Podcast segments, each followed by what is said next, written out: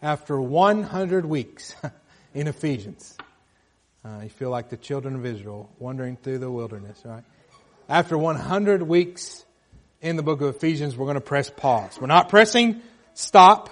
We're just pressing pause. And this will take at the most, I think, 10 weeks, so maybe a, a couple months. And we're going to begin a new series.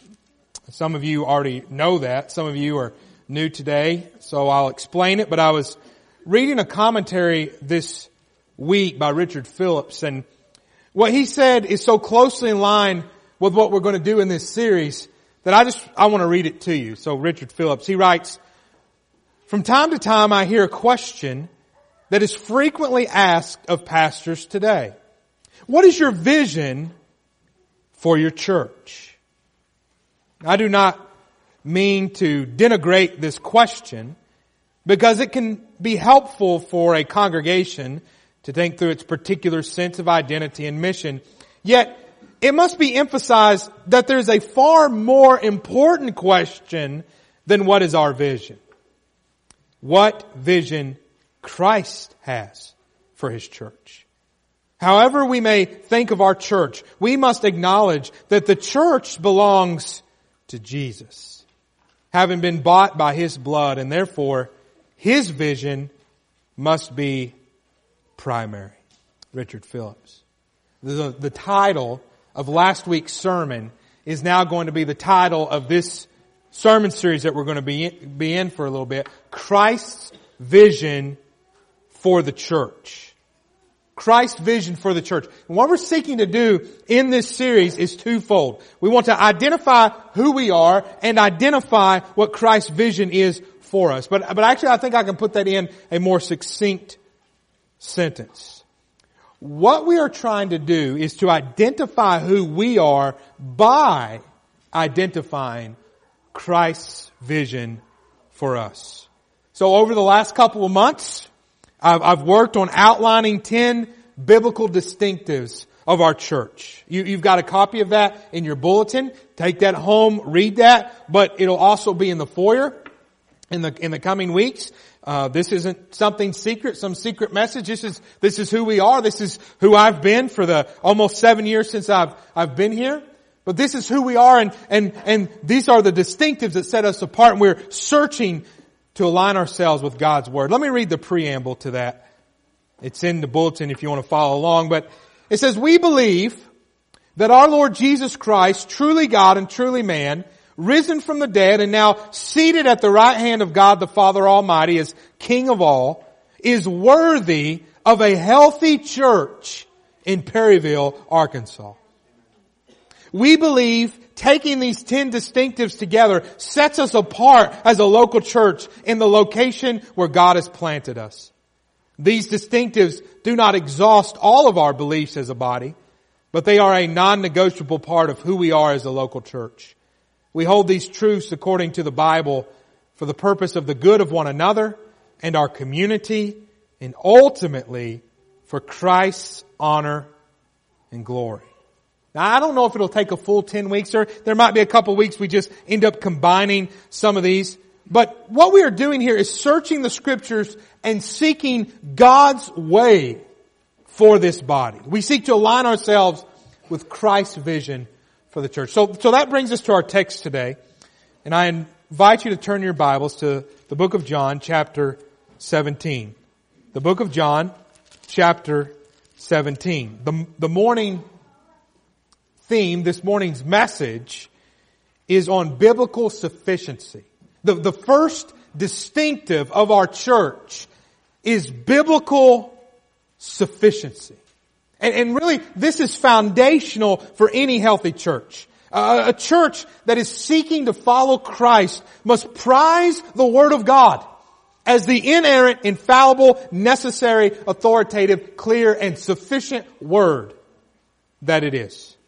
So this morning we begin our series in the book of John, chapter 17, and we'll read one verse, verse 17. I invite you to stand with me in the honor of reading God's Word. These, this is the prayer of Christ, this comes from the prayer of Christ.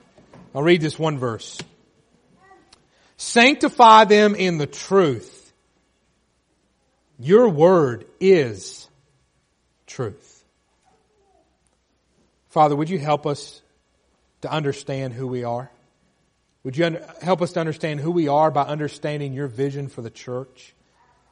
Lord, we pray that we would crucify preferences or, or tradition or anything that might get in the way between us and your word. Let us be people of your book.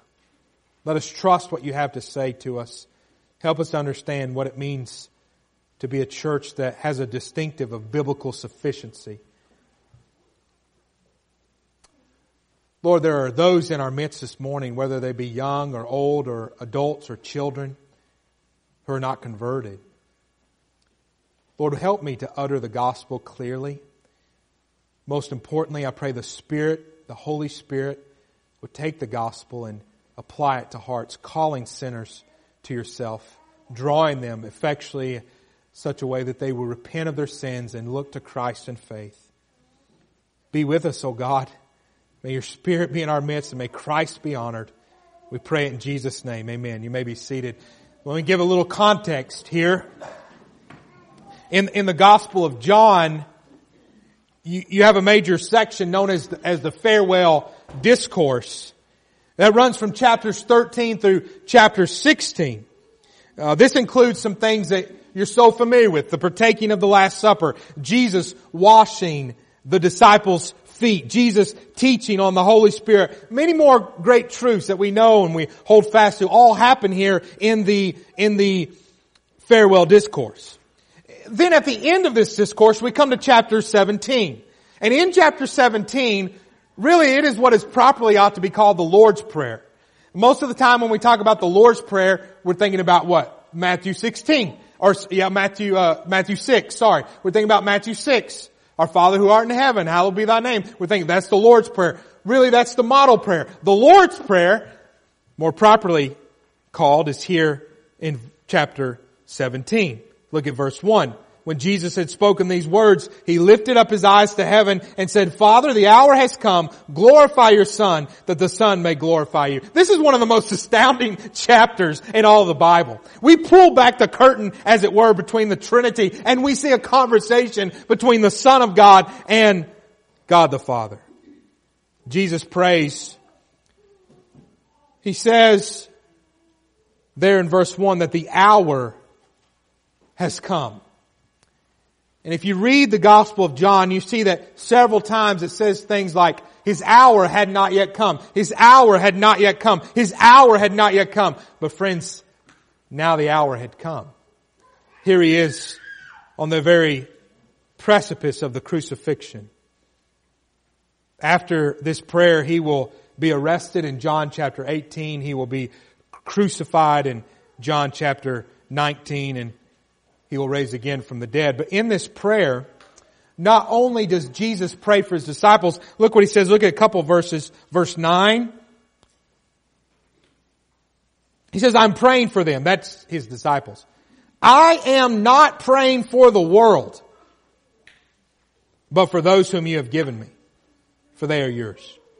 He's praying for his disciples. He's not praying for the world. He's praying for those who follow him. But look at this. It gets even greater than this in verse 20. In verse 20, he says, I do not ask for these only, but also for those who will believe in me through their word. This is amazing to think about because if you're a believer today, Jesus prayed this prayer for you. Sanctify them in the truth. Your word is truth. He was praying for his disciples, but he's also praying for his people of all time, those who will believe. In a sense, it's not inappropriate to say that Jesus is praying in this verse for Perryville Second Baptist Church. I'm not trying to be too crazy here, but I'm just saying in the context, since we know that Jesus is not only praying for his disciples, but even those who will believe, it's not way crazy to say that verse 17, we could say something like, sanctify Perryville Second Baptist Church in the truth. Your word is truth.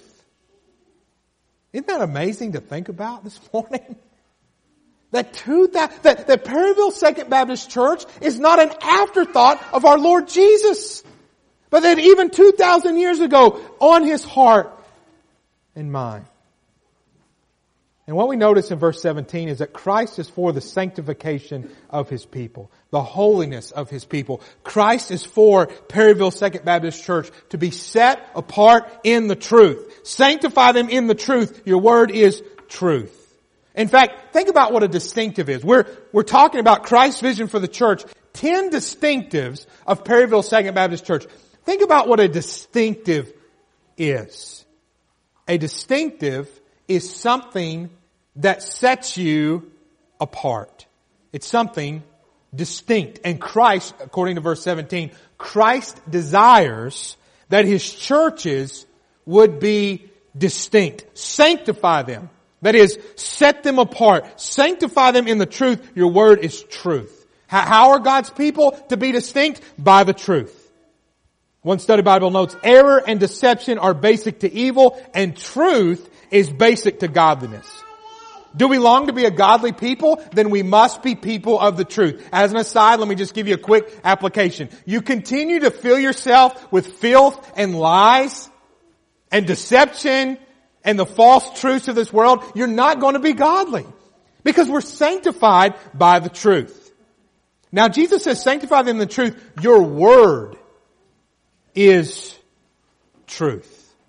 Your word, thy word is truth. What word is that? Well, I think there's an application, first of all, that we make to the gospel. Now listen very carefully here.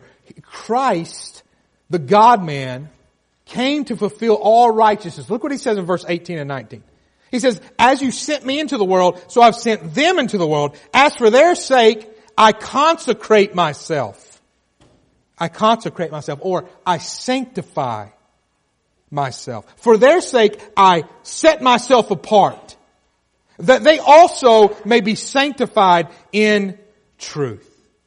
Okay, so we need to begin this sermon by reminding ourselves that Christ is the sinner's Savior, that, that He set Himself apart and gave His righteous, consecrated life on the cross to bear God's just wrath against sinners, and He rose again in victory, and now He reigns on high. And without faith in this word, you cannot be sanctified. Sanctify them in the truth. Your word is truth. Listen, I'll, be as plain as I can right now before going on. There are some that are listening to this message. Young people, children, my children, friends of my children, older people, before we go one second further, there are some in here who need to begin this message by repenting of their sins and embracing the Christ of this passage. You need to turn from your sins and believe the gospel. Why have you not done so? Why have you not looked to Christ in faith? Why have you not trusted the one who set himself apart? For their sake I consecrate myself that they also may be sanctified in truth. Do you know how you're sanctified? Because Jesus was sanctified. Jesus, the perfect one, set himself apart and then he was crucified on the cross for our sins, bearing God's just wrath that is due your sins and yet Jesus bore in our place. Why haven't you believed? Why haven't you trusted Christ? Because if you're not set apart by the truth, then you will only end up where the rest of the world ends up. Eternal hell. And the only way to be set apart by the truth is to trust it. And what I'm telling you as we begin this sermon is that you're responsible to do that even now. You're obligated before God to give up your way to give up your thoughts about life, to give up your ideas about the church and your plans, and you are called to repent. The Bible says God commands all men everywhere to repent and to come to Christ. You are to come to Christ as your only hope, your only suitable and all sufficient Savior. Savior, sanctify them in the truth. Your word is truth. If you don't do that, then the rest of the sermon is just wait for you. But if you're in Christ, there's a further application here, a broader application than just on the gospel, and that is the entirety of Scripture. That is, I think that we can make an application from verse 17 that when Jesus says, sanctify them in tr- truth, your word is truth, that God's word from Genesis to Revelation sanctifies us. D.A. Carson notes, no one can be sanctified or set apart for the Lord's use without learning to think God's thoughts after Him, without learning to live in conformity with the Word He has graciously given. Or R.C. Sproul, our sanctification comes from the Word of God and from the truth that is poured into our souls, truth that renews our minds, renews our thinking, and renews our lives. Sanctify them in the truth. Your Word is truth. So this presses us closer to the point of today's message. Our first biblical distinctive here to cover as a church is biblical sufficiency. Essentially, we believe here at this church that our Lord Jesus would have us as a people to be immersed in His book. That, that, that He would have us to trust it, to follow it, to preach it, to teach it to our children, to order our church by it. That, that in order to be people of the truth, we must be people of the book. It's not popular today. I mean, okay, we live in Perryville. I mean, you can talk about the Bible. It's okay. But it's not popular to be a person immersed in the book. So our first distinctive is biblical sufficiency. It's in your bulletin, but let me read it. It's kind of long. It's the longest, maybe might be the longest one. But here it is. We believe the Bible is enough to reveal to us the triune God and how we are to live in response to all He has done for us in Christ and His gospel. The Bible is our highest authority, having been breathed out by God Himself. So to disbelieve or disobey the Bible or to fail to trust its sufficiency in all manner of godly living is an insult to God. We look no further, we look for no further word of God than that which has already been revealed in the scriptures the 66 canonical books of the Bible from Genesis to Revelation. With Christ himself and by extension the ministry of his apostles and their close associates being God's final word to his people until the consummation of all things. The Bible is enough to teach us to live for Christ to order His church, to teach us how to reach every generation with the gospel, to counsel, to make disciples, and to know everything God requires His people to know in order to live a holy life pleasing unto Him. Above all other ministry in the church, we prize the ministry of the Word. We preach the word on Sundays. We teach it in Sunday school and on Wednesday nights. We hide it in our hearts. We talk about it with one another. It is the word of God that brings about reformation and revival and shows us every way a local church must go. A church must constantly check itself according to the Word of God and always be reforming according to the Scriptures. In all that we do, we must always seek to be biblical. We might could preach a hundred weeks right there. But let me try to give us a summary form of that sermonically this morning. So here's the outline. God's Word is firstly our foundation. Number one, God's Word is our foundation. Sanctify them in the truth. Your Word is truth.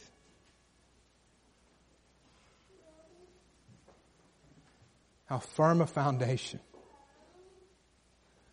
the Word of God is our foundation because without the Word of God, there are things about God, there are things about His church and His ways that we could never know. And nature reveals God to all create, all creations without excuse. Everyone knows there's no such thing as atheists, really. I mean, not in their heart of hearts. Everyone knows God exists. But it's the Word of God that reveals truth to us like the Trinity, like for example, in verse 5 in our text, where Jesus says, And now, Father, glorify me in your presence with the glory that I had with you before the world existed. Do you remember what God says in Isaiah about his glory? My glory I will not share with another. So how is it that Jesus and the Father have the same glory before the creation of the world? Because Jesus is one with the Father. Jesus is truly God. The Word of God is our foundation. The point here is that all reality must be interpreted through this book. How we think about everything, how we think about the ball game, how we think about the economy, how we think about the president, how we think about uh, uh, the, the, our finances, all of it is, is interpreted and seen through the lenses of Scripture. And so if that's true, if all things are interpreted through the lenses of the, of the scriptures, how much more practical is this when it comes to understanding things like the local church? Friends, the Word of God is the highest authority for the church. And when we ignore it or dismiss it or disobey it or scoff at it or neglect it, we insult God. I don't have to convince you that you should read the Bible, right? Most everybody in here, you know, yeah, I should read the Bible. You know you should. But when we neglect it, we insult the Lord. Now, now this has a ton of practical application for daily Bible reading and godly living and all of that. But, but for our purposes today, it has quite potent application for what we think about the church. We have to reject worldly ideologies. We have to reject godless things that creep in like CRT or wokeness or Christian cliches about the church, you know. Don't go to church, be the church or whatever. That's dumb. God's Word is our foundation. It must shape all we think and we do in the church. Because this is Christ's church. It's the Lord's church. We must listen to Him in His book. Sanctify them in the truth. Your Word is truth. Again, this means we prize the ministry of the Word above all. We, we prize the preaching of the Word. Why do you guys spend so much time preaching in the Word? It's not because your pastor is a good preacher. It's because we love the Bible. We, we prize its teaching. We, we don't gather together and say, well, let's read the Reader's Digest today. You know what let's to do for, for class today? Let's watch Veggie Tales. Let's put the kids in a room and let's let them watch Veggie. No, we teach the Bible. Why? Because we prize its teaching. We prize memorizing it. We prize talking about it with one another. It, it, it is ever in our hearts and upon our lips. And we prize structuring the church according to what God's book says. Because we're totally dependent on God's truth. I mean, can you imagine just for a moment? Can you imagine a pastor going up to the throne of God and say, Sovereign Lord of heaven and earth, I'd like to share with you my truth, right? I want to tell my truth about the church is that how nonsensical, irreverent, and blasphemous. That's what people like to talk about today, right? My truth, my truth. No, sanctify them the truth. Your word is truth. There, there is not your truth and my truth. There's just truth. So many churches today are, are operating this way. We'll do this and this and this because it feels right or it seems right or because we don't want to offend sister so and so or because Lifeway sells it without serious concern for what the Bible says. Psalm 11:3 puts it this way, if the foundations are destroyed, what can the righteous do. And this is happening too, in too much of professed Christianity in America today. It's happening too much in the Southern Baptist Convention. True Christians are part of churches or organizations that are neglecting the Word of God and it is destroying the very foundations, as it were, for the entire existence of the church. So, so here's what we're doing. We're, considering our context. We're considering our time. We're considering our place. And we are saying, this is not who we will be. Everyone else may abandon the word. Everyone else may go their own way. Everyone else may come up with crazy ideas, which is on both sides of the, of the, of the aisle, right? There are certain ideas that are traditional that need to be done away with. There are certain ideas that are contemporary that need to be done away with. what we care about is what the Word of God says. The Word of God is our foundation. We will be people of Christ's book. And we'll take our stand right here. right here. On these pages, come what may. God's Word is our, founda- our foundation. Secondly, God's Word is our finality. Sanctify them in the truth. Your Word is truth. Now look at that. Look at the text. It doesn't just say your Word is true. Right? There are a lot of things that we may say are true, but not necessarily describe them as the truth. Right? Like, you would say about the basketball game last night. The Razorbacks lost the game. That is true. but you wouldn't necessarily say that's the truth in the sense that that encapsulates, that captures, that summarizes all truth. No, but we only say that about the Word of God. Sanctify them in truth. Your Word is truth. So Matthew Henry says of this Word, divine revelation as it now stands in the written Word is not only pure truth without mixture, but entire truth without deficiency. Listen, what Matthew Henry is saying here is that the Word of God is God's final word to His people in this age that contains all the truth we need to know of God and His ways and His nature and His people and His church. That is, there is nothing about the church that you need to know that's not contained in the Bible. There's nothing about God that you need to know that's not contained in the Bible. There's nothing about the way that God would have you to live in a holy and sanctified life that's not contained in the scripture. The Bible is the final word. Let, let me, let me use some Bible for that. Go to Hebrews 1 real quick. In Hebrews 1, Hebrews 1, the author of Hebrews said it this way. Hebrews chapter 1. Hebrews chapter 1 verse 1. Long ago, at many times and in many ways, God spoke to our fathers by the prophets.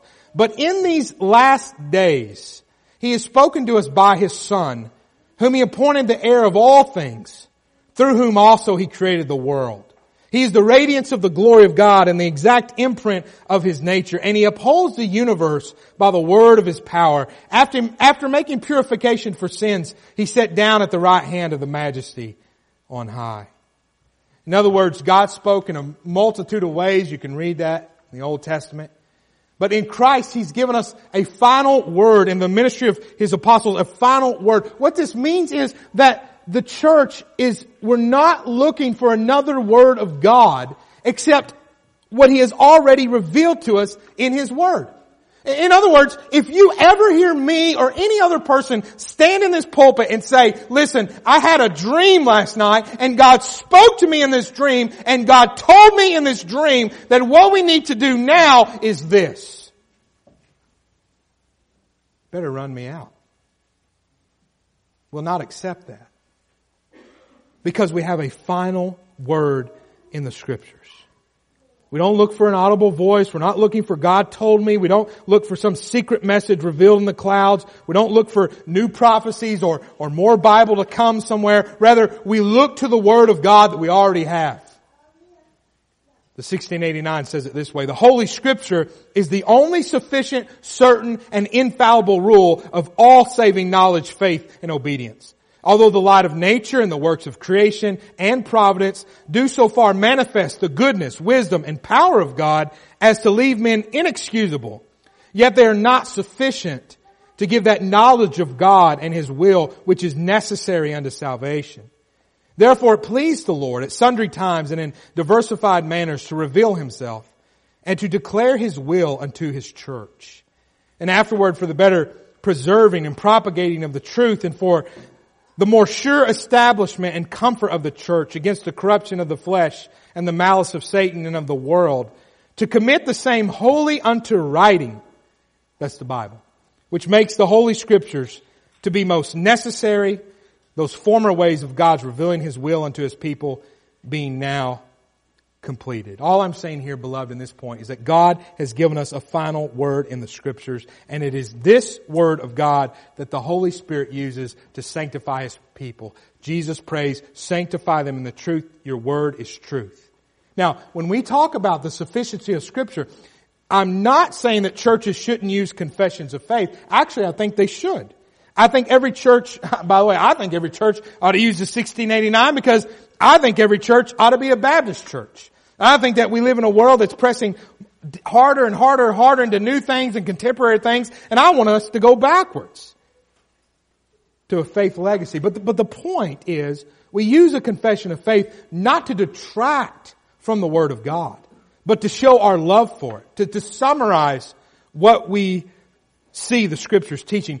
In, in other words, you can say it this way, it's because we are serious about the Word of God that we desire to be confessional. We, we're not afraid to put in writing what we believe.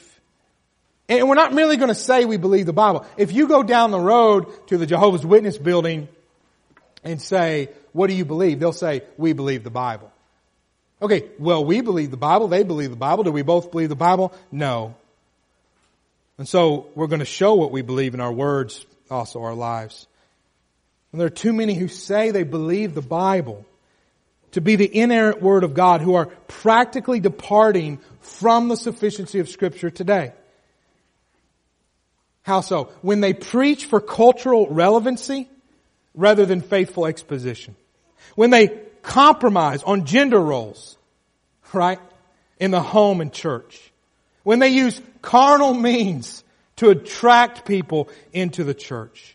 When regenerate church membership is not practiced. Well, what about the general lack of concern for holiness? Or what about the disregard we have about the Lord's Day? Or, or what about compromise on, on wokeness or LGBTQ plus? In all of these ways and so many more, there is real temptation in the church today to abandon the sufficiency of scripture. Well, I know the Bible says it, but if I believe that, if I do church discipline, if I'm serious about uh, uh, the church, church membership, if I'm serious about God's sovereignty and salvation, if I'm serious about my duty for evangelism, uh, people will think I'm weird. I'll never reach anybody for Christ. Number one, that's not true. Well, they will think you're weird. I, I think you're weird. Number two, it doesn't matter what we think the result will be. What matters is if we're going to be obedient to what God has said in His book. You're not smarter than God, neither, neither am I. And I'm saying that we have God's final word in this book. And I'm saying, friends, we must hold the line here. We must not shift here. We must not drift. We must not waver, come what may. Everything that God would have us to know about His church is in this book. God's Word is our foundation. God's Word is our finality. Finally, God's Word is the means by which we must regularly check our faithfulness and fruitfulness. God's Word is the means by which we must regularly check our faithfulness and fruitfulness. So the text says, sanctify them in the truth. Your Word is truth. Okay, truth means there is a standard. That standard is the Word of God. The standard for a church's faithfulness and fruitfulness is the Word of God. And what I'm saying here, church, is that we must constantly check ourselves according to the Word of God, and we must always be reforming according to the Scriptures. In all that we do, whether it's making coffee, whether it's going door to door, whether it's going on a mission trip, whether it's talking about a worship service, whether it's talking about who's qualified to be an elder, whether it's talking about who's qualified to be a deacon, in everything that we do, we seek above all to be biblical. I was reading just some statistics from the 2022 survey on theology. It's put out by Ligonier and Lifeway. And it's atrocious. I think like 56% of evangelicals surveyed, there was a statement on there that said, Jesus was a great moral teacher, but he was not God. And I think 56% of evangelicals agreed with that statement. What? Where does this come from? It, it, comes from cultural pressure with things like this. Doctrine divides. You don't want to go too deep. You, you don't want to go deep with people because doctrine is divisive. And, and so what churches have done is we've tried to boil Christianity down to the lowest common denominator where basically we just say the word Jesus, don't talk about who he is, don't talk about his divinity, don't talk about the words like propitiation, justification, election, don't talk about those things, right? Just talk about the word Jesus and then that we just keep it superficial and you do it that way, you'll reach more people. Hey, evangelicals have reached a lot of people. But I don't know what they've reached them to. Not heaven. Not Christ. Not godly living. And what I'm saying is there's such compromise in the world today and I'm convinced today to truly be Christian in Perryville, Arkansas, you're going, you're going to have it you're going to have it difficult from multiple sides. For example, the liberals are going to be mad at you. That's obvious. Because we say things like homosexuality is a sin. Abortion is murder, right? But then you're going to also have those who profess to be Christian conservatives that they're just going to think you're, you're weird because you're taking Christianity too seriously. You prize holiness, you're labeled a Pharisee. You think corporate worship is a non-negotiable aspect of your walk with Jesus, you're a legalist. You think family worship should be a routine in your home, you're a weirdo. You think the Bible alone dictates how the church is to be and worship and such, you're quenching the spirit. You're negating Christian freedom. But friends, here's my point. The Bible, the Bible is our standard for faithfulness and fruitfulness. Nothing else. Sanctify them in the truth. Set us apart. Lord, set us apart. At the end of the day, at the end of the day, uh, another person, if at the end of the day, another person or ecclesiastical body or organization or the, the think tank, the brain power, the, the elite of the Southern Baptist Convention, if they say that I'm faithful or unfaithful, I don't give a rip. Because what I care about, what matters above all, is what does the book say? We want God's truth.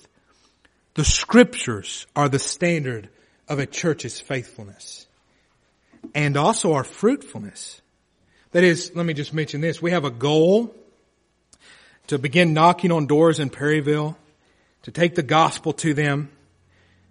And here's what the church growth gurus will say. I know because I've read them. They'll say, no, you can't do that. You can't, you don't go and knock. Studies show that doesn't work.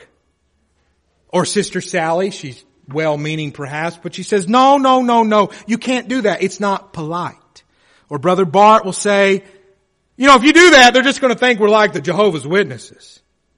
Okay, but here's the deal. Sister Sally and Brother Bart and church growth gurus, you are not our standard for fruitfulness. The Bible is. Right? And by the way, let me just make this point. Shame on us that we're being out knocked by the Jehovah's Witnesses, right? Shame on us that they're not saying, oh, better hide, here come the Baptists knocking on your door. Shame on us. Because we're people of the truth.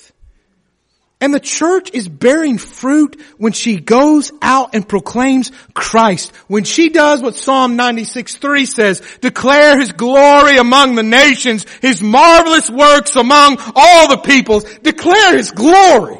Declare His glory. Man, if the Razorbacks win a big game, you can't wait to tell your coworkers about it, your friends about it, your family about it. You want to share the glory of Sam Pittman or Eric Musselman or uh, KJ Jefferson. You want to share the glory of the great play. Look at that KJ. He broke 75 tackles in one play and then he ran around for 80 yards and scored a t- Did you see it? He was amazing. Why you want to share the glory? But we want to share the glory of Christ. That's what we want to do. We want Christ to be exalted in our city. We want Jesus to have the preeminence. And the point is, you don't gotta worry about what everybody, You don't gotta worry about what everybody else says. We don't have to listen to a thousand voices. You only have to listen to one voice. The voice of the shepherd. My sheep hear my voice. And I know them and they follow me. We listen to Christ. So listen carefully here. We put everything on the table. Everything we do, everything we believe, everything we say, everything we organize, everything we plan, and we consult the book.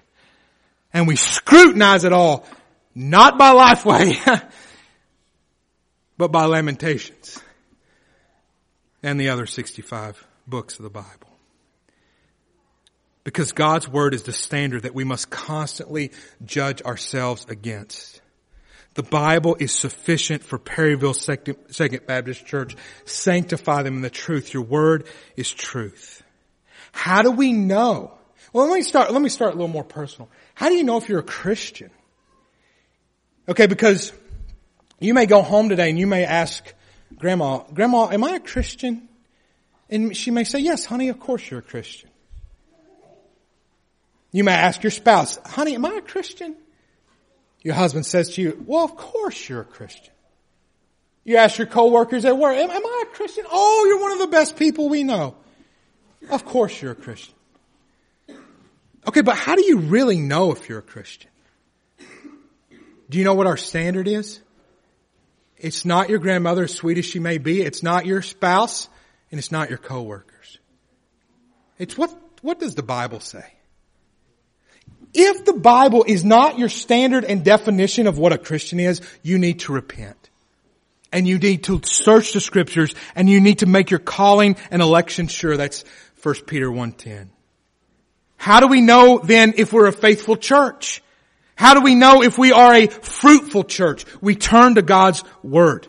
Right? Because some churches might say, well, if you don't baptize a hundred people this year, you're not a fruitful church. But I know that the Bible says that God brings glory to the Son when we're just out there proclaiming Christ right? That we're being faithful and fruitful just out there proclaiming Christ. And if God and His divine sovereignty and providence brings a hundred souls into the fold through that proclamation, so be it. But if He doesn't, and we have to labor like Adoniram Judson year after year after year after year, six years before we see one convert, well then so be it. Holy is His name. The Lord giveth, the Lord taketh away. Blessed be the name of the Lord. And that is what judges our faithfulness and fruitfulness. God's Word is our standard. So what I'm saying this morning is that our church, our church is serious about this book. All our hope and resolve and purpose and fortitude,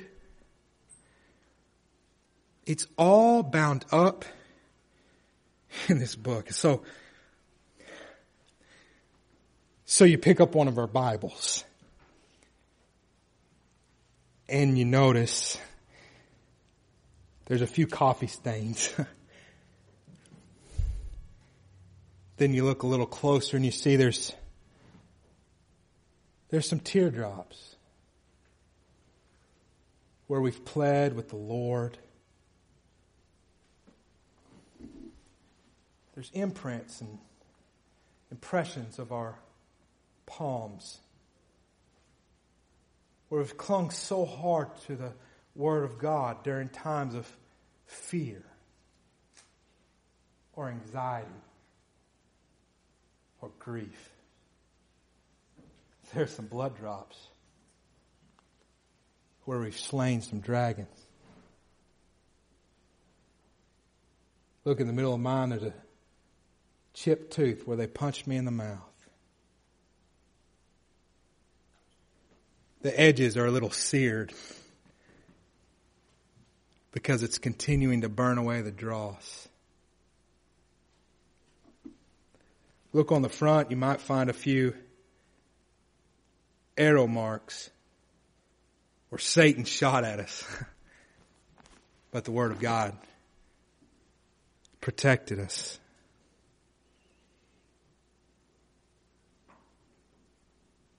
You see, the whole thing looks like it's about to fall apart. What's that old book? It's about to fall apart because it's been used so much. The pages have been turned so much. It's been consulted so much. This is who we are. I picture a man on a hill. You see him?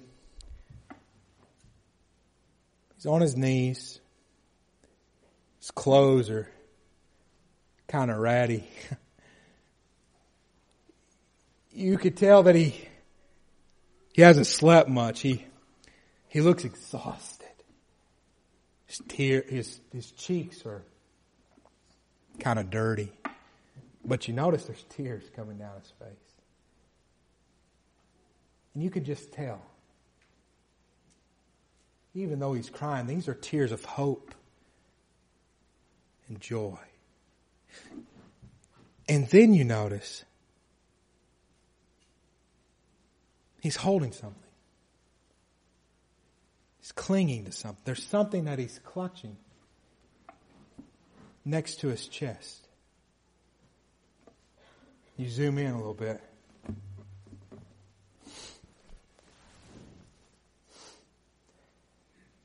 It's his Bible. He's clinging to it. Like, like all else that matters in the world, everything else in his life is secondary to what this book tells me.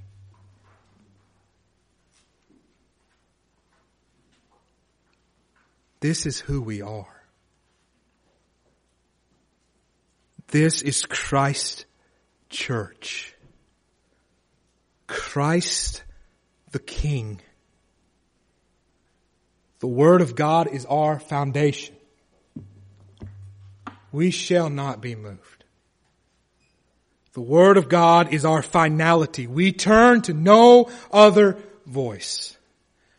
And the Word of God is the judge of our faithfulness and fruitfulness. We look to no other standard. So I ask you this simple question. What about you? If you are looking for a place that just dabbles in Christianity, that takes the Bible less seriously or treats it flippantly. I'm going to just be forthright with you. It's just not the place for you. You're not going to like it here. Now, don't, don't misunderstand me. I want you. I want you to, I, my heart breaks every day when I, I come home, I talk to Steph and I'm like, I saw this person or I saw that person. And you know what? I'm not mad. I'm not angry. My heart is broken. As I look around at my, my friends and my family and I, I look around at this city and I see so many people just going on and on and on and on like Jesus isn't king, like Jesus isn't coming back, like sin is not real, like hell is not real, like judgment's not coming and my heart breaks. Don't break my heart. I want you to stay. Oh, but who we are here,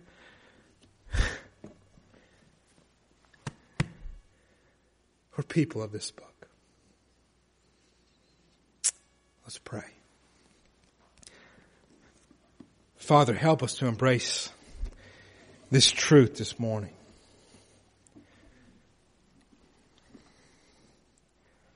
Help us to build upon the rock. Help us to send our roots deep. Help us to trust and obey. Thank you for the book. Lord, you tell us to whom much is given, much is required. You've given us much in these scriptures. You require much from us. We pray we take this soberingly and seriously. We pray, Lord, that we remember the grace of Christ who died for sinners Lord, for those of us in here who've neglected this book in some way, I pray even today that we would repent and remember the gospel of Christ. Remember the promise if we confess our sins, He's faithful and just to forgive us our sins and cleanse us of all unrighteousness. We pray that you would work in this church in the days and weeks and months and years and decades ahead. Lord, at the end of the day, we want to stand before you and we want to hear Christ say these words, well done, my good and faithful servant. Let all else become paltry compared to that.